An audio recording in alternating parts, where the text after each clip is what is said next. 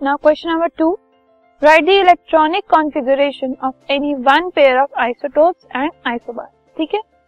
सबसे पहले आइसोटोप्स का पेयर लिया हमने। उनकी हम इलेक्ट्रॉनिक कॉन्फ़िगरेशन लिखेंगे। तो आइसोटोप्स का पेयर है इसमें क्लोरीन ठीक है?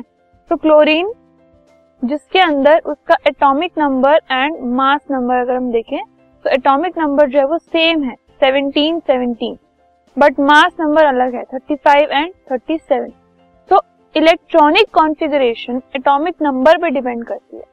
इस केस में दोनों का ही एटॉमिक नंबर 17 है तो दोनों की इलेक्ट्रॉनिक कॉन्फ़िगरेशन सेम होगी।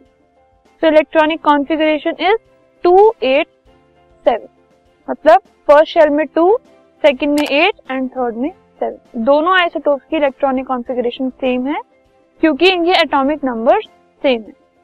लेकिन अगर हम आइसोबार्स की बात कर रहे हैं, फॉर एग्ज़ाम्पल आर्गन जिसका एटॉमिक नंबर 15 और मास नंबर 40 है, और कैल्शियम इसका एटॉमिक नंबर 20 और मास नंबर 40 है।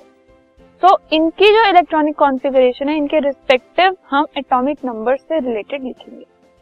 तो एटॉमिक नंबर आर्गन का है 18 तो उसकी इलेक्ट्रॉनिक कॉन्फ़िगरेशन हो गई 288 और कैल्शियम का है 20 तो उसकी इलेक्ट्रॉनिक कॉन्फ़िगरेशन है 2882 फाइन तो जो इलेक्ट्रॉनिक कॉन्फ़िगरेशन है, वो एटॉमिक नंबर पे डिपेंड करती है एंड आइसोटोप्स की इलेक्ट्रॉनिक कॉन्फ़िगरेशन सेम होती है।